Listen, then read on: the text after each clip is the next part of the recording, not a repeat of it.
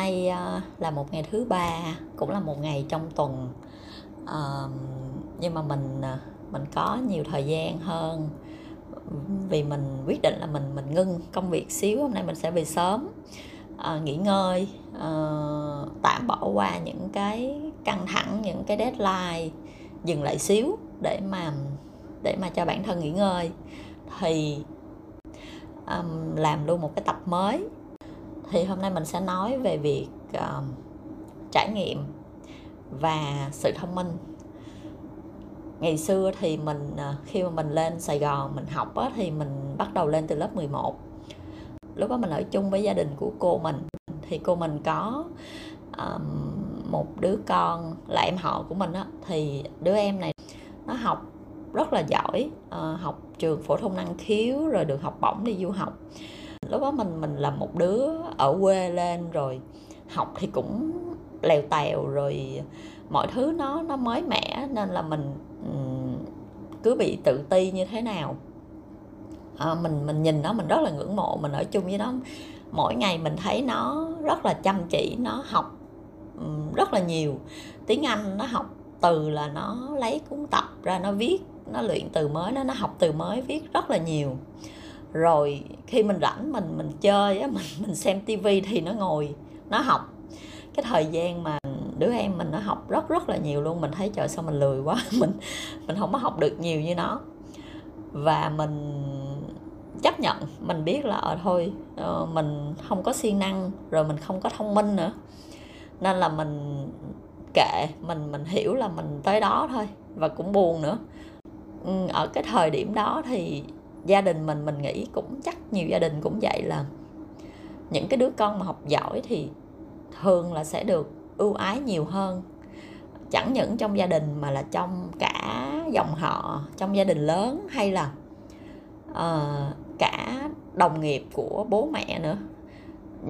Nói chung là tất cả mọi người ai mà ai mà nhìn những đứa trẻ học giỏi đó thì đều và điều uh, ờ, ưu ái hơn. Còn những đứa học tàn tàn những đứa không có không có nổi trội trong việc học á, thì thì mọi người sẽ không có xúm xích nhiều mọi người cũng thương đó. Nhưng mà nhưng mà không có dành cái sự ưu ái nào hết.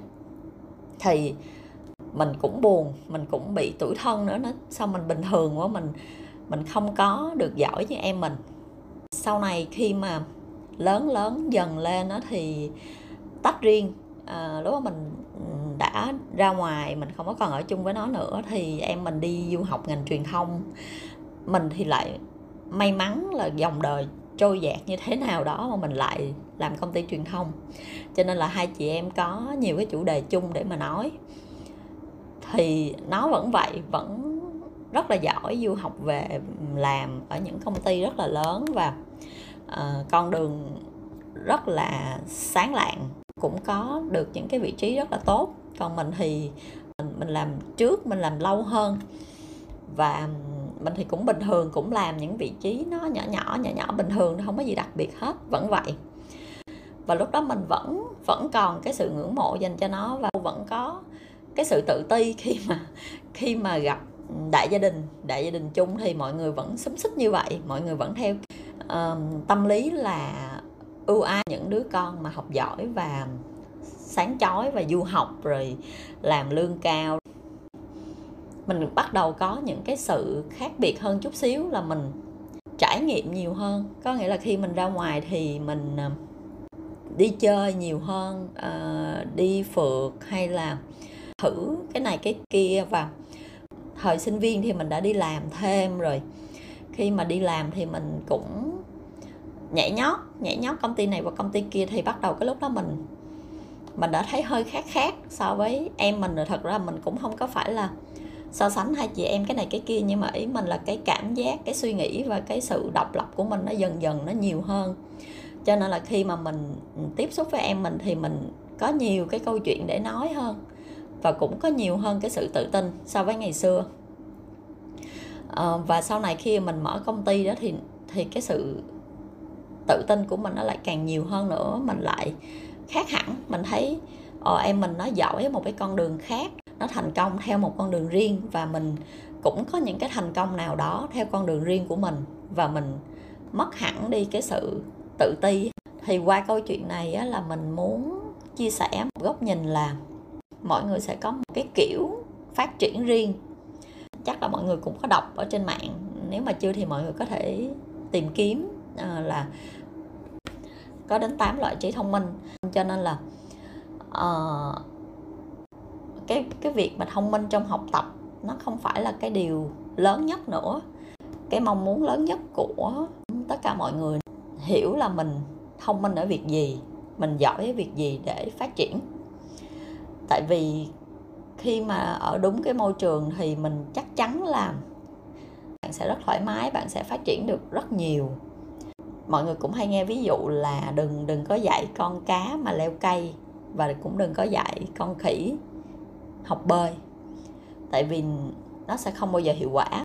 Và ví dụ bản thân mình mình không phải là đứa chăm chỉ quá ừ, có thể ngồi học từ từ sáng đến chiều được. Ờ, nhưng mà mình mình lại hợp với chuyện khác. Ừ, cho nên là ý mình là uh, các bạn thử tìm kiếm xem là các bạn có cái khả năng ở cái lĩnh vực nào để mà phát triển.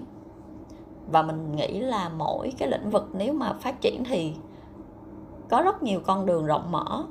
Mỗi nghề nghiệp nào cũng sẽ có những cái thành tựu riêng. Mình ví dụ như là nếu mà bạn giỏi về hoạt động thể chất, có thể làm huấn luyện viên, bạn có thể mở trường đào tạo ờ, nhảy chẳng hạn hay là bạn thông minh về âm nhạc thì bạn có thể đi biểu diễn hoặc là bạn đó bạn bạn trở thành giáo viên dạy nhạc vân vân. Hồi trước mình làm truyền thông mình mình cũng được gặp những người rất là giỏi ở những cái lĩnh vực khác nhau. Ví dụ như là một cô về thể dục nhịp điệu ờ, cô rất là giỏi và rất là yêu nghề. Cô dạy ở các trường cấp 2 rồi cũng đưa các bạn đi thi đấu.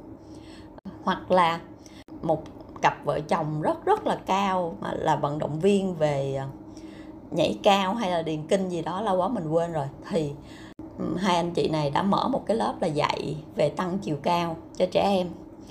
À, hoặc là các bác sĩ tâm lý hay là chuyên gia tâm lý thì họ họ làm cái công việc là tư vấn tham vấn rồi cũng tham gia những cái sự kiện hoặc là tham gia về viết sách. Nói chung là mình nghĩ là nếu mà bạn đã giỏi một con đường nào đó thì nó rất là nhiều cái để mà bạn phát triển.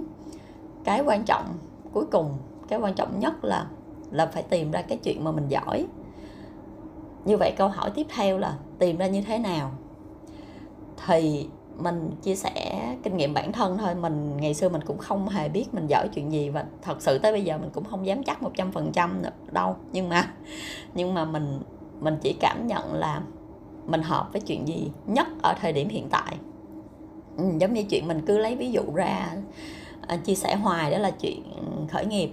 Mình làm uh, cái này cái kia mình mở công ty truyền thông mình mở công ty sản xuất và mình thích chuyện này mình thấy ok với chuyện này. À, cái cách để tìm ra là thử bước ra ngoài vùng an toàn và mình thử thử làm coi sao. Thì cứ thử lời khuyên của mình là là cứ thử thử đến khi mà bạn bạn có cảm nhận là bạn muốn làm cái chuyện này rất là nhiều. Và bạn học tiếp học tiếp để phát triển tiếp và bạn thấy vui vì chuyện đó. Hoặc là bạn đang làm một ngành nghề nào đó, bạn đang làm marketing hay là bạn đang làm nấu ăn, làm đầu bếp chẳng hạn, và bạn bạn vẫn làm, bạn vẫn vui và bạn muốn phát triển tại cái vị trí đó, thì có thể đó là con đường phù hợp với bạn. Bạn cứ tiếp tục phát triển, chứ cũng không phải là không phải là cứ um, tìm kiếm chuyện này chuyện kia mới mẻ để trải nghiệm hoài thì nó cũng sẽ mất thời gian. Thì tóm lại là mình à, chúc các bạn sẽ tìm được cái thế mạnh của mình tìm được cái trí thông minh của bản thân bạn. Cảm ơn các bạn đã lắng nghe.